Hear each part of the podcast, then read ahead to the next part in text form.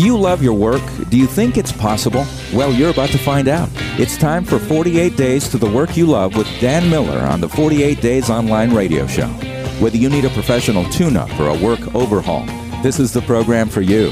Now, here's your host, Dan Miller. Well, hi, this is Dan Miller. You know, we've just passed Independence Day. I hope that means something for you. Personally, are you independent or are you still a slave to something or somebody else? Well, we've also just passed into the second half of this year already. We are now in the second half of 2012. So, if you took time to set out what you wanted to accomplish this year, that means you should be more than 50% finished. And that's the beauty of setting out quantifiable goals. You can identify where you are in the process and check yourself. If you need to speed up a little bit, or if you need to congratulate yourself on being ahead of schedule, you ought to know exactly where you are. We're half finished with this year. Are you halfway completed with the goals that you set? If you didn't set any goals, are you any place different than you were last year? You just simply repeating what had already happened before? Doing the same thing, getting the same results? You know that's what's likely to happen. At best, doing the same thing and hoping to get the same results. But to really change your results dramatically, you have to decide in advance what are you willing to change.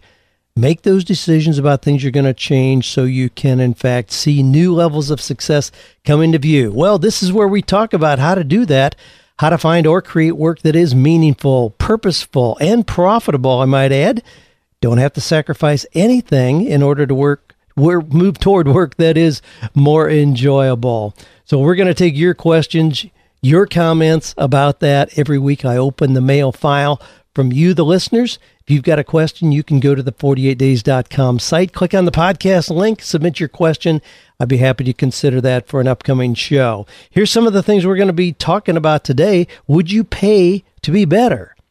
Now, I'll come back to that in a second. Would you pay to be better? Here's a question. Dan, I'm 51 years old, been with the same company for 30 years. I've never liked my job. When should I retire? Well, we got a lot of meat in there we can unpack and talk about.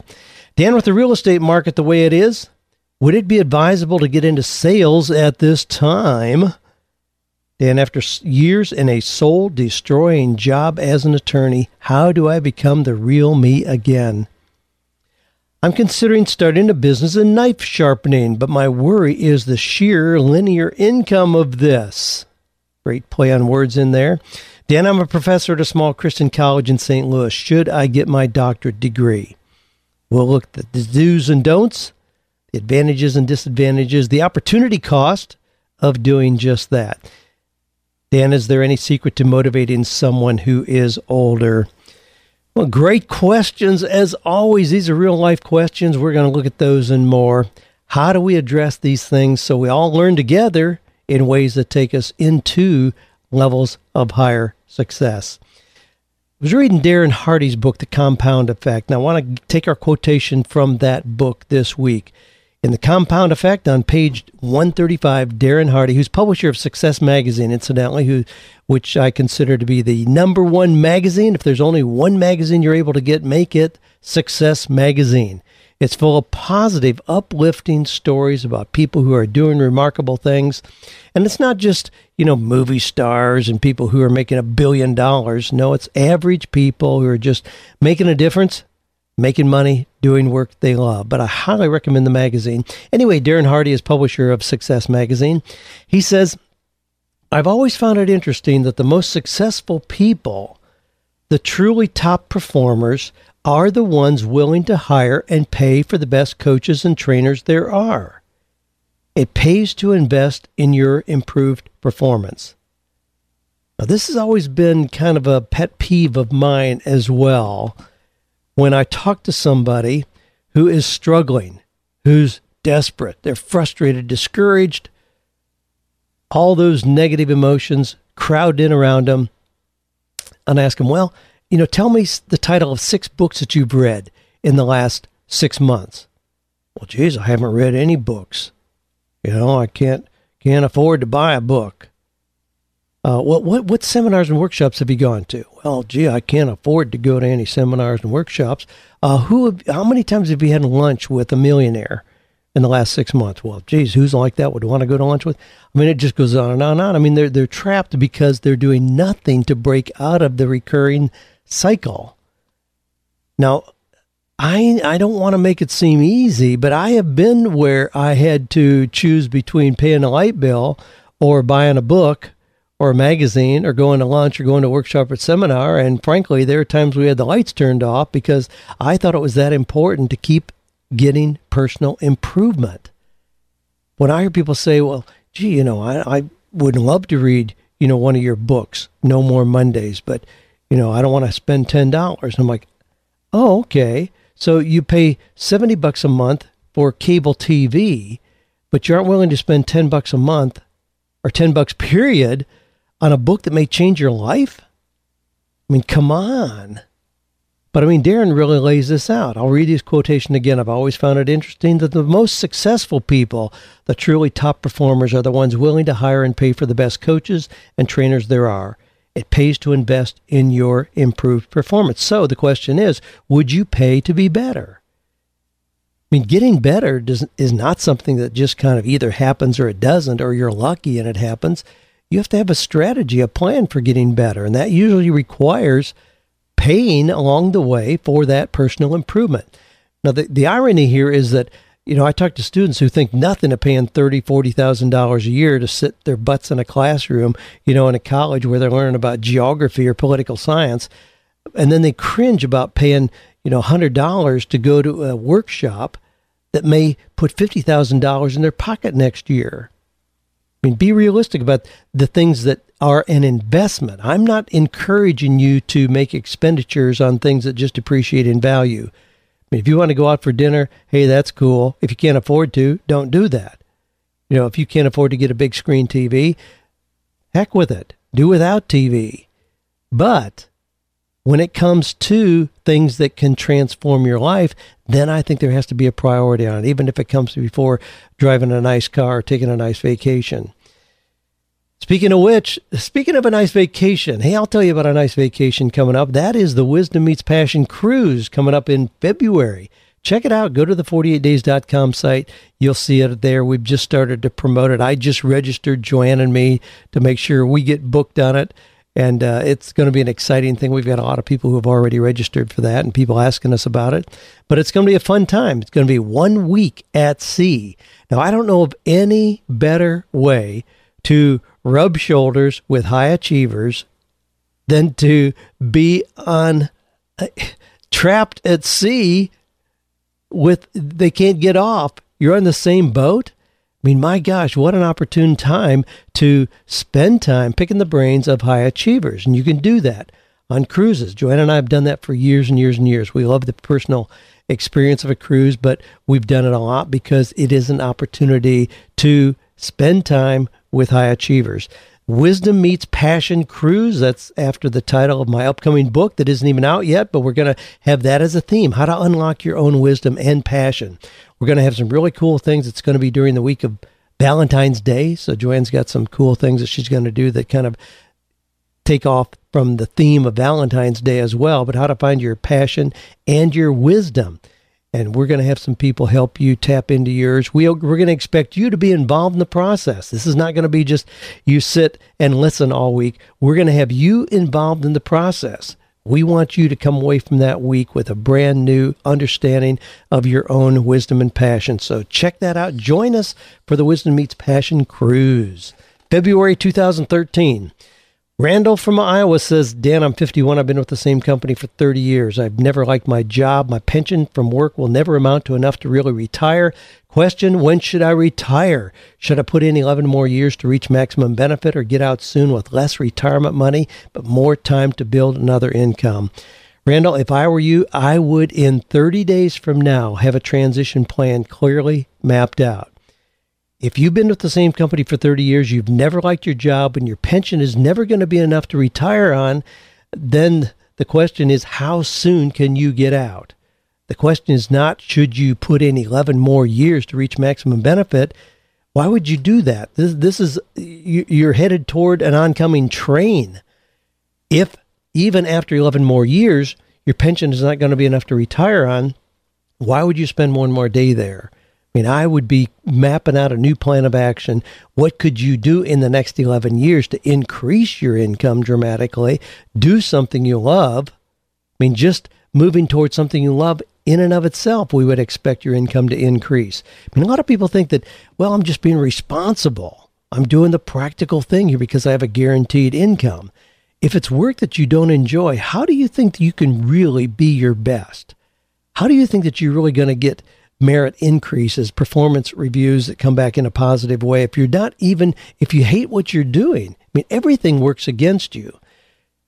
I would certainly look for something where you can increase your income, increase your own deposits into your retirement if that's what you're looking for. But the funny thing is, when people come out of a work situation like you describe and move into something that they enjoy, all of a sudden retirement pales in its attraction all of a sudden retirement is not that magical time when you can finally start doing something you love. No, figure out now how to do something you love, and all of a sudden retirement loses its meaning.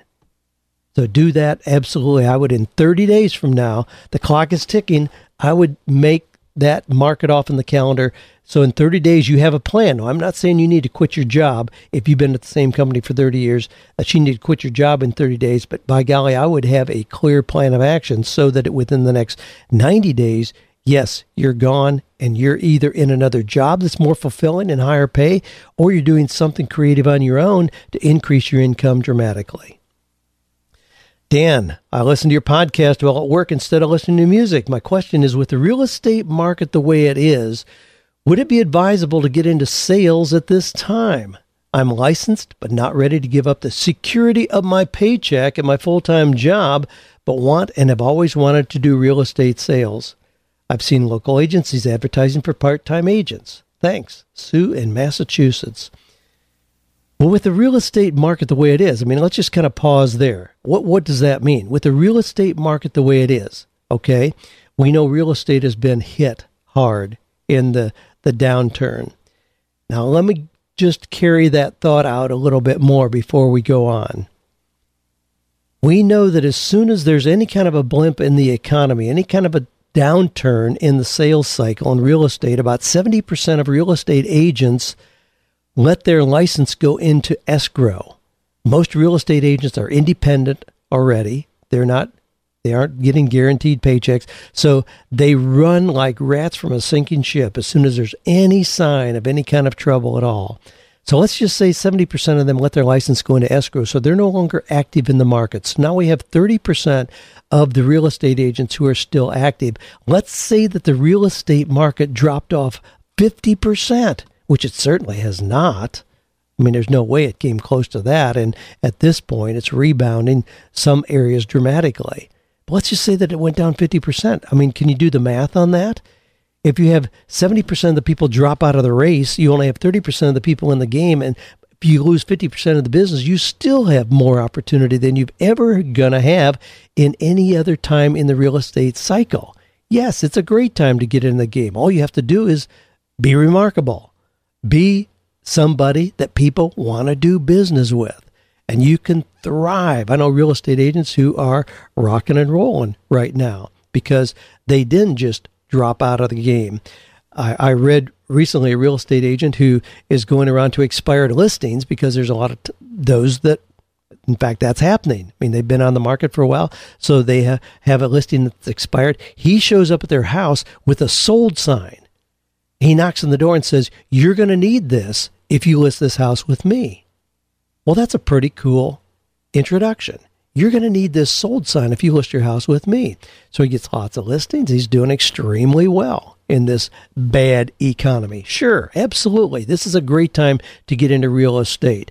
If you're like every other real estate agent, if you're just average, no, don't go into real estate at all. Now, here's the thing that concerns me about your question, Sue.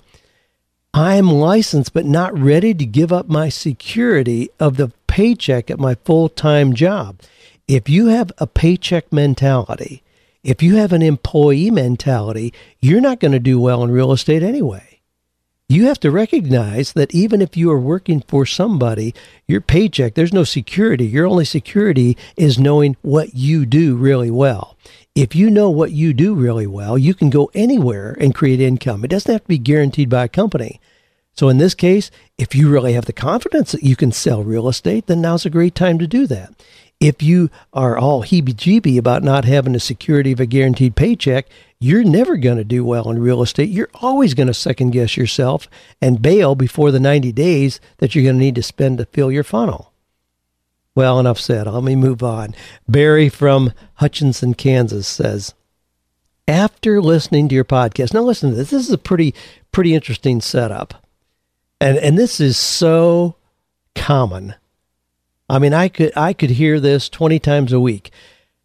Barry says, after listening to your podcast, I got motivated to look for a better job. I sent a resume to a company I admired, sure they would not be interested. I've now been with them three weeks, and I'm sorry I did not do this years sooner. Thank you for the motivation to leave my safe but dead end job. You know, a couple weeks ago, I talked at length about the law of attraction. We talked about what does that mean? The law of attraction. Now, we, we did a lot of generalization, but essentially it means that you are drawn to what you focus on. So if you are convinced nobody's hiring, everybody's laying off, there are no opportunities, we're in a recession, we get the wrong people in the White House, guess what? All those things will be fulfilled in your reality. Those will be, in fact, true for you. If, on the other hand, you believe now is a great time to move out onto your own, to do something creative, you believe that you have such remarkable skills that four or five companies out there, if you contacted them, would be delighted to have you join their team. Guess what is likely to be true? Those exact things. But here Barry says, I sent a resume to a company I admired. Sure, they would not be interested. Wow. Boy, thank goodness something happened here that they, in fact, responded because with your expectation, it's a wonder that they did. But how many of you are sitting out, out there listening to this thinking the same thing? Well, gee, I'd love to leave this miserable job that I have, but nobody's hiring. You know, nobody would give me a job offer. Well, you might be surprised. If you do a professional job search, you identify those 30 to 40 companies out there that would be a potential match you're going to find even in a recession, a downturn, I don't care what we call it economically, has very little to do with your personal success day to day. If you get out here and get in the game and let people know what it is you do that has value, you're going to have people saying, We want you on our team. We've been waiting for somebody with your enthusiasm, your confidence to be on our team. We want you involved. Don't deprive yourself of those opportunities.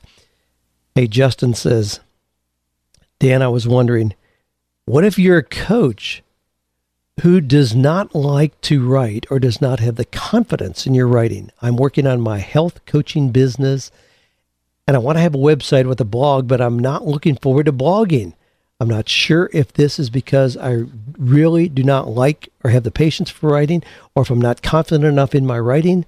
Any thoughts on this and how to tackle this issue? Well, Justin, uh, yeah, I, I, think it's a reasonable concern because I think there are few things that can fuel your coaching success like writing. Writing, whether it's short manifestos, ebooks, regular books, blogging, any of those things. But there's a whole lot of other things you can do as well. I mean, when people come through our Coaching with Excellence program here, we give them 48 ways to fill your schedule, 48 marketing things to do. Now, my encouragement is you don't need to do all 48 all you need to do is find four or five that you can do consistently and with excellence.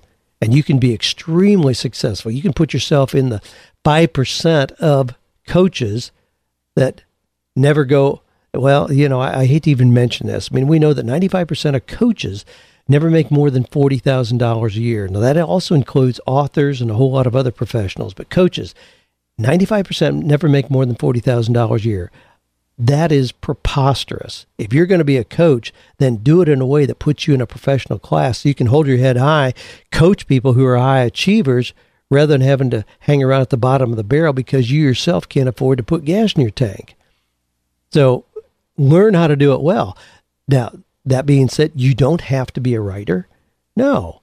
I mean, writing works really well for me. It's been a wonderful tool and my primary marketing tool for my coaching success and success and the other things we do at 48 days. But if you don't do that, then do something else. You can do a podcast like I'm doing here. You can speak. I mean, you can, you can create products. You can be a distributor for other people's products, other people's writing. You can make a lot of money on books without ever writing anything on your own. You can be big enough that you have a staff that does these things for you. I mean, my buddy Dave Ramsey, most of you know that name. Dave does not enjoy writing like I do. I mean, it's gut wrenching for him to turn out a book every six or seven years. But look at the content that he's, is being created by his team all the time. So he does what he does extremely well that being speaking, motivating, being on the radio, managing a team, building a team. And then he has people around him who do all those other things. So there's a whole lot of ways to skin a cat, so to speak. Just find the things that you do really well and then complement those skills with people whose skills supersede your own in those other areas. Yeah, no, you don't have to write. Again, I, I think it's a, I think it's a challenge. I think it's sad, but uh, certainly you don't have to do that. I would never tell somebody they have to write. We do. Let's catch. Uh, Jonathan says, uh, Dan, I practiced law for over 10 years, but I burned out after just three. As my family's sole breadwinner, it was hard to leave such a lucrative position. And the hours and sheer strain of maintaining high performance standards in a job I lacked passion for stole the time and mental energy I needed to plan a new career. Thankfully, I was laid off in 2011. Determined not to return to law, I became a real estate investor. I'm much happier, but I struggle daily with the negative mental habits acquired in a career I hated self doubt, procrastination, seeking instant gratification, and viewing work as a form of punishment. Wow, ouch. The real me is a self starter who obtained three Ivy League degrees, persevered to become fluent in Japanese, and threw myself into every project 100%. After years in a soul destroying job, how do I become the real me again? Here's what you can do, Jonathan. Great question, great setup. Three years that you, after three years, you burned out, stayed with it 10 years. Boy, that is a soul destroying proposition right there. Here's what you can do make a long list of those positive characteristics you describe Look at them every morning. Uh, here, here's what you can do with those put four or five on different ones, four or five on three different index cards, and then put one on your refrigerator, one on your bathroom mirror, and one on the sun visor in your car. Now, we know if you want to have positive affirmations, however you want to frame it, but if you put those positive characteristics you know you have and you put them in those three places, you're going to get a lot of repeated exposure during the day to remind you of the traits that make you great, the things that make you remarkable. All right? Again, those three places are one on your refrigerator, one on your bathroom mirror, and one on the sun visor in your car. Do that and you can find that real you again and overshadow the negative characteristics that's crept in in those years of doing work that was soul destroying. Well, this is Dan Miller. You're listening to 48 Days Online Radio, where each week we take your questions, real life questions, things we can unpack together to learn how to be more successful in various areas of our life, work being one of those, but certainly not the only one you've got a question, just go to the 48days.com site, click on the podcast link. You'll see a little pop up there. You can submit your question. I'd be happy to consider that for an upcoming show. Well, here's a comment. I'm, I will not read the name here. I just this is a comment, and I appreciate this deeply. I'm going to read it without a lot of comment. It's something that I um, address day after day after day, and I appreciate this comment so much. Dan, I would like to say thank you. In one of your first podcasts, you mentioned your faith. My first thought was, oh, great, and I nearly shut off the podcast. But then you spoke about your sensitivity to non believing people, which I really appreciated. I've since learned that you don't hide your faith, but you don't push it on others. And I deeply respect this fact about you. I also respect the courage you have shown in calling out other Christians for excusing their personal failings as part of God's plan. Too often, Christians who openly profess their faith are the worst ambassadors for Christ. It's a big reason why I left the church. But you are a shining counter example. I'm glad I continued listening and am now a huge fan and regular listener. Please continue the excellent work. Thank you, thank you, thank you. I consider that a high compliment, and without dissecting it any further, I'll let it stand as it is. Brian from Wisconsin says, Dan, love your show and your life philosophy. I'm burned out in my IT career of nearly 20 years, and I'm searching for another happier way to earn a living. For years, I've been sharpening kitchen and other knives for myself and friends. I'm considering starting a business in knife sharpening, and at five to eight dollars per blade, it could be a decent income. My worry is the sheer linear income of this, seemingly without any conceivable residual income to be had. Any suggestions, tips would be great. Man, I got lots of tips for you. I mean, I love the business you're describing. I, I, I know that there is big potential in sharpening knives. But now here's what, how I would do this I would go to where you get the greatest margin, the greatest return. Now let's look at the common kind of place for sharpening knives. You could go out here to a subdivision and you could knock on doors and you're going to find people who have scissors and knives that need to be sharpened. And if you talk to 10 people, you'll probably get two that agree to have you do something if you only charge them 5 to 8 dollars per blade. Now let's step that up a little bit. Let's say that okay, now you're going to go to beauty salons. I mean, they're they're making money with their scissors and blades. So it's a lot different. They're essential tools of the trade, so you may be able to charge you know 10 to 15 dollars for those. So you're going to a market that understands more the value of having the sharp blades and that's exactly what you want to do. I mean, it's like it's like positioning yourself as a coach or whatever. You position yourself, and that has a lot to do with how you structure your pricing. But now let's go even one level higher in your knife sharpening business. Now, again, this sounds like something you you know set up at a flea shop or a flea market and and just people walking by you sharpen their knives. Nah, you're never going to do anything there. But what if you address the medical environment? Surgical instruments cost hundreds and thousands of dollars. If you sharpen those, which again is critical for very highly paid procedures, that's where you're going to get the most return position yourself as that kind of professional level, that's where you'll do well. Now, I, I, mean, I've I've helped a lot of businesses structure themselves in this way. Here, here's an example. Have a friend in town who does dry cleaning pickup. Now, he doesn't do the dry cleaning; he does the pickup, but he's done extremely well at just picking up dry cleaning, making it easy for professionals. He then takes it to the dry cleaners. They pay him forty percent of the regular charge because they're bringing the, them, he's bringing them business they would not otherwise have. So it's a win win for everybody. But what I told him is, man, you can go out here and knock on doors all day long again in residences. Yeah, you're going to get a few people, but you're going to run the wheels off your van, running door to door, trying to get enough business to do that. Why don't you concentrate on office environments where you hit one building and have 40 businesses where on foot you're gathering their shirts? I mean, that ups your profitability dramatically. But then, even more so, he started working in the medical community. Now, think about it. So, he does a lab coat. You know, dry clean a lab coat is $7, whereas a shirt is $1.45. A lab coat is nothing but a big shirt.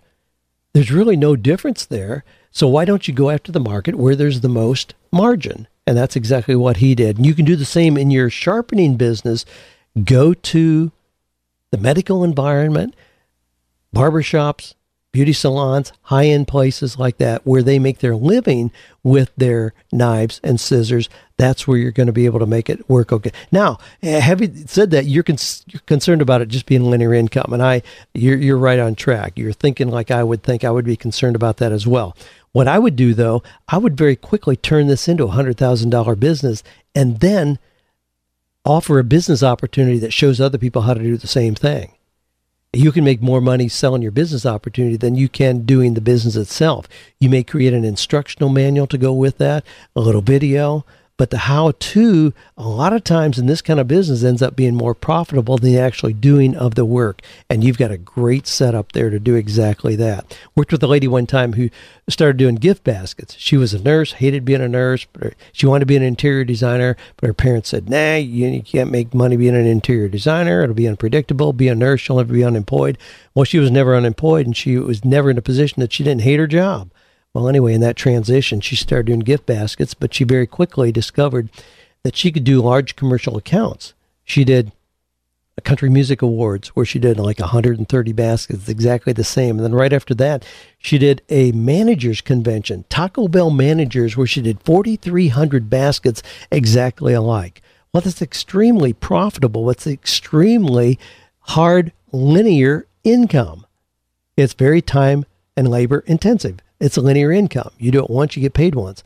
And I told her, I said, my goodness, you set yourself up as a consultant to teach other people how to have that profitable gift basket business. That's what she did. She very quickly got out of making baskets herself at all and simply spoke at conferences and conventions, sold her instructional material and videos on how to get those large commercial accounts. That's where the money was, teaching other people how to rather than doing the actual work.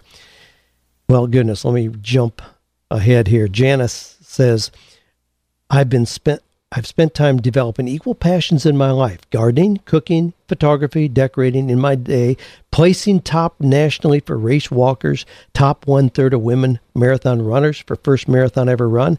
I've not been successful making any money, even though I worked very hard toward my goals.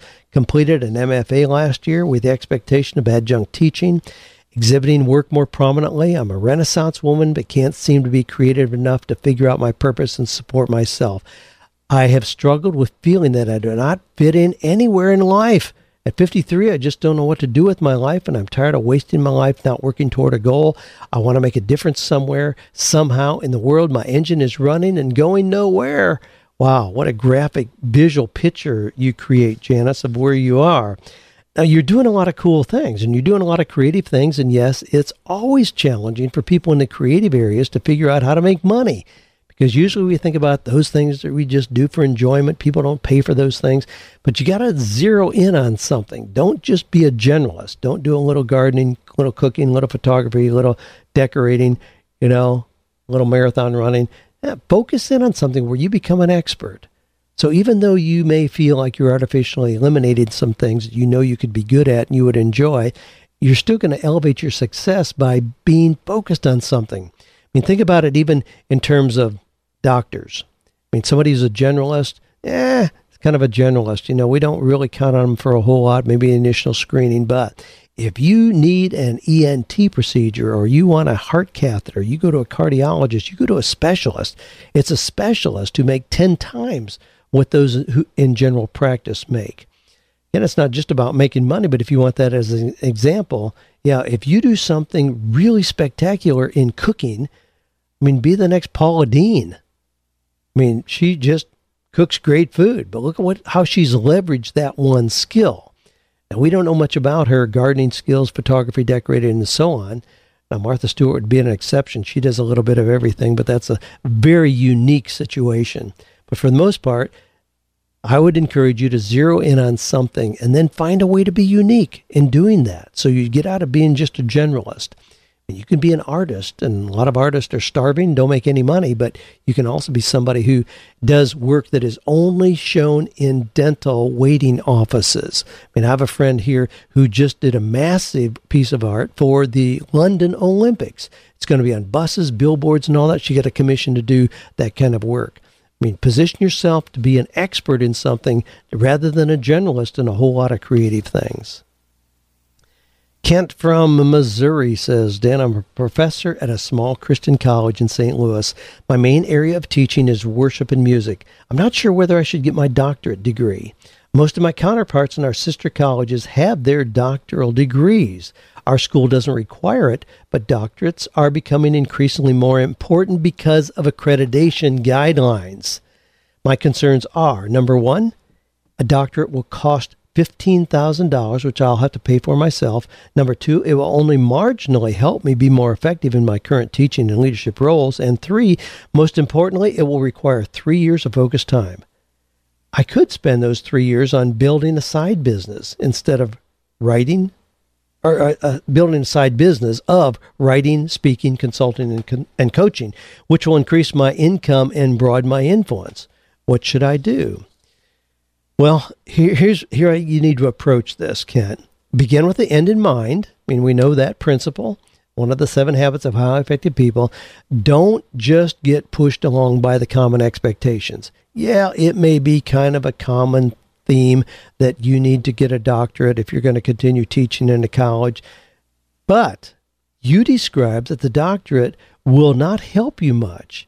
It may help the college in some small way with their accreditation standing, but to spend the 15,000 out of your own pocket and the lost earning possibilities during those 3 years could add up to a very large opportunity cost. Now, I know you understand what I mean by that. That means that not only are you spending the $15,000, but you're also spending the three years of time.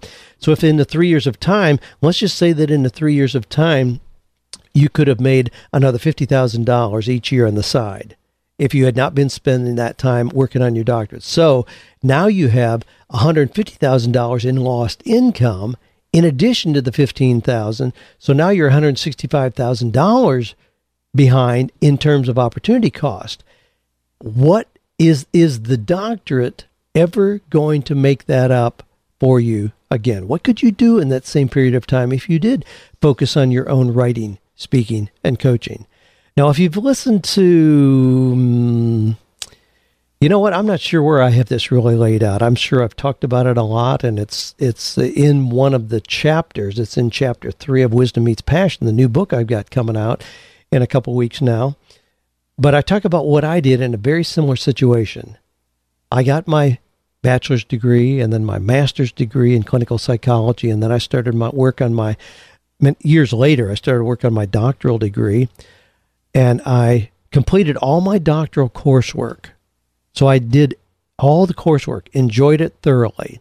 Then I met with my dissertation committee, four old guys, and laid out my options. And I said, as I understand it, I could spend a year and a half doing the research to produce a dissertation that nobody in the world will ever read except you guys. And if you approve it, then you'll give me a piece of paper that I can hang on the wall. And I can have people call me Dr. Dan, I guess, if I was interested in that. Uh, well, yeah, I, oh, what I said, or option two, I could spend that same amount of time writing a book that would be readable by anybody on the street who really want to improve their lives and their career. And hopefully, in the process, instead of spending another $15,000, maybe I could make a million dollars in doing that. Well, those four old guys were mortified that I framed it in that way, but that's exactly what I did. I chose not to do my doctoral dissertation after I completed all the coursework. Now, am I an idiot? Well, I don't think so. I've never regretted that decision to this day. But I got what I wanted. That was the learning process. I got the education I wanted. I was doing it for the personal learning, the personal growth that took place, not so I could get a piece of paper so somebody give me a job. I mean, that had no bearing on what I was doing at all. It wasn't done for that. So I got what I wanted, and then I spent that year and a half writing what then turned into what was 48 Days to the Work You Love, and it has accomplished exactly what I wanted it to accomplish and more. I think you can do the same thing in terms of listing your options. Your only option is not either get your doctorate or not. Your option is could you invest $15,000 in three years into something that would have an amazing potential return for you rather than just being able to put a PhD after your name? If it doesn't have any more value than what you describe it having here, I would certainly not encourage you to do that at all. No, don't do that. Do something else, but begin with the end in mind identify where do you want to be three years from now? Do you want to be hanging out at a little university where you are now and just be able to put a PhD behind your name and have people call you doctor? I mean, that's okay, but I, identify what it is that you want. Or would you like to have something that was making you another $100,000 a year three years from now and giving you an upward potential where you didn't have to worry about tenure, retirement, and all those other things that were locked into at a university system? You know, if those are true, then create a plan to move you in that direction. Well, again, you're listening to Dan Miller on the 48 Days Online Radio, where each week we take a look at your questions that come in. I love to look at the email questions that you all send in, real life questions, better questions than I could dream up, believe me. So keep them coming. I enjoy reading them every week. Just go to the 48days.com site, click on the podcast link, and you'll see an opportunity there to submit your question. Sharon from New Mexico says, Dan, I think I'm in that either or quandary.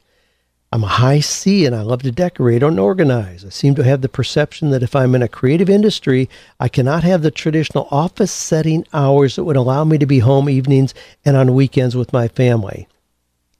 I'm not looking to begin my own business and wondered if you would mind brainstorming to help me determine those 30 to 40 companies that could use my passion of beauty and order without sacrificing my personal life. Sometimes I wonder if I should just clean houses, but I have too much more to offer than to do that. Thanks. Golly, Sharon, a great, great setup here. You love to decorate and organize, but I, this sentence really intrigues me your next sentence there. I have the perception that if I'm in a creative industry, I cannot have the traditional office setting that would allow me to be home evenings and on weekends with my family. Okay, wow, I'm trying to get my brain wrapped around that. So if you're working for a decorating company, an architectural firm, or an interior design firm, you're working with them, it's a creative opportunity, and somehow now you're going to have to give up evenings and weekends so you can't be with your family to do that. And then you counterpose against that as well. You're not looking to start your own business. You want something that doesn't go that wacko. Here's the deal, Sharon. Being home evenings and weekends is not a function of whether you work for a company or work for yourself. It's a matter of setting boundaries, regardless of what your work entity is. I mean, I know lots of people who work for major companies who are working evenings and weekends. Golly, they're jumping on a plane every Sunday night, flying out to a new destination, barely see their family at all they're working for a company. And I know lots of business owners who are at home with their families having dinner. I mean, I was talking to a friend the other day. He goes home for lunch every day. He's CEO of a major company, his own company. Goes home for lunch every day. He purposely, you know, lives 10 minutes down the street from where his business is. God, people like that who enjoy the weekends, take extended vacations, and are not being controlled by their work, that does not come as a result of working for a major company or working for yourself. Frankly, I think it's a whole lot easier to control your time, being at home with your family on evenings and weekends, extended vacations, all those cool things we get to do as business owners than it would ever be possible. I mean, when we have big major family get togethers, the only glitches are trying to work around the schedules of those people who work in traditional jobs. Those of us who work for ourselves have no problem at all Hey, you want to get together for two weeks down in New Mexico? Sure, let's do it. Why not? I mean, with my work, now with my work, I mean, I love my work and I stay pretty connected, but with the things that I do, golly, Joanne and I can decide tomorrow that we want to go down to Nokomis Beach, Florida, where we often do. We want to go down there and spend a couple weeks. Has nothing, it, there's no glitch in my work at all because I can work from there two hours a day stay current on everything. Now, that means I'm probably not developing new projects to a great deal, but we have that kind of flexibility to come and go as we please, and we do that a lot. I could never do that if I worked for a company. And if I were in a, it's not a matter of if I'm in a creative position or if I'm in a non creative position. It's just that I don't know how to get that kind of freedom unless I am in the driver's seat. So don't think that you have to give that up, but you can then look you know, apply at furniture stores, design stores, department stores. I mean, there are a lot of people that could use the skills that you describe and just negotiate the kind of work environment that you want to have on the front end. I mean, if you do an active job search, you ought to have four or five offers, and in those, then be able to structure one that really is appealing. That's the way you get to the results that you're talking about. Well, let me grab a couple more here. Jo- Joa, Joa, J O A O, Joa. Okay from San Paulo. Okay, from San Paulo, Brazil. That's why that's uh, says uh, an interesting question. My mother parents are family. Mother mother parents family are a great source of advice and wisdom to me. I ask for career advice when needed and always feel I get a great response. However, my mother hates her job, and my advice always seems to fall on deaf ears. I mentioned that there are other jobs available or that starting a business is an option. I do not feel there is any need to be constricted by a job you hate any longer than is necessary. It is a disservice to yourself and to the job itself. Do you have suggestions on how to reach out to those around us with more years of experience? Furthermore, is there any secret to motivating someone who is older? Wow, that's an interesting question. You know, in this new book I got coming out, Wisdom Meets Passion, it's easy to assume that passion is something that the younger generation has, sometimes without wisdom. Well, passion without wisdom can be dangerous. But wisdom without passion is certainly not something we want either. I mean, that's not attractive. The point is, it's not something you move to, from one to the other as you get older. You have to have both, no matter where you are on the age continuum. If you're 20 years old and you want to have your own business or you want to be an effective employee, you better have both passion and wisdom. If you're 65 years old and you want to move into fulfilling retirement years, you better have both passion and wisdom. Wisdom alone is not enough to have fulfilling life. You got to have both. Now the question then here is what if you have more wisdom and passion than somebody who's twice your age? Are they going to be able to pick that up? Are you going to be able to have the credibility to share that with them? Well, that's a tricky kind of thing. I have a friend, a great friend here, Ken Abraham. He's a ghostwriter. He's written all kinds of books for famous people. Uh, George Foreman, Chuck Norris, Bob Dole. That list goes on and on. He's written like 80 books. But anyway, he just wrote a book of his own, When the Child Becomes the Parent. And he talks about the cognitive deterioration in his own mother leading up to her death. But when the child becomes the parent, I mean, it's hard to give your parents advice. They're used to changing your diaper. It's hard for them to take you seriously. There are just some times when it's pretty tough to do that. Maybe you aren't the best person to be giving that advice at the particular time. And even the Bible, you know, Jesus said a prophet hath no honor in his own hometown you know, if you grew up somewhere and they knew you as a little red-headed, freckle-faced kid, it's hard for them to take you seriously. You know, and being the mayor of the town, as an example. Here's another kind of example. I am not a member of our local chamber of commerce, although I'm very supportive of it. I think it's a great organization, but every January they ask me to come in and be the kickoff lead speaker for the first January meeting, but make a big deal out of, you know, Dan Miller coming in to do that. If I were a member of that chamber, I'd just be one more guy sitting down the row at the table every week or every month, whatever that is they meet. The fact that I'm not a member makes it unique for them to invite me in as a speaker. I mean, that's a very strategic thing that I've done there. And just so I, I don't know that you can easily do that. You may not be the person to offer help to your parents. You may be, have to look for other sources of wisdom to speak into the life of your mother, even though it seems like what she's saying makes sense for you. Yeah, it may be hard for you to be the teacher. You know, it's interesting as you get older, you have that opportunity to experiment with that. Whether you, uh, when you when you become the sandwich kind of person when you're parenting your own children, and yet you may reach the point when you have to start parenting your parents as well. Yeah, interesting times. I, I'd like to share a little detail. I've just visited my neighbor this morning. He is on his deathbed. We know that. Um, the doctors gave him three to six weeks to live about six weeks ago, and he's in his last day or two. We know that. I visited him with this, him this morning. His kids are there, so his kids obviously have become caretakers along with his wife, but his his kids are there just helping in this final transition for him, and it's not a mournful, dreadful kind of thing. We've known it's been coming. They've had plenty of time to talk through things, and it's a very honorable, respectable way to to check out of this life and enter into the next one. Well, interesting questions. As you can tell, these become life questions more than just career, job, or work questions, and rightfully so. We can't separate our lives, it all works together.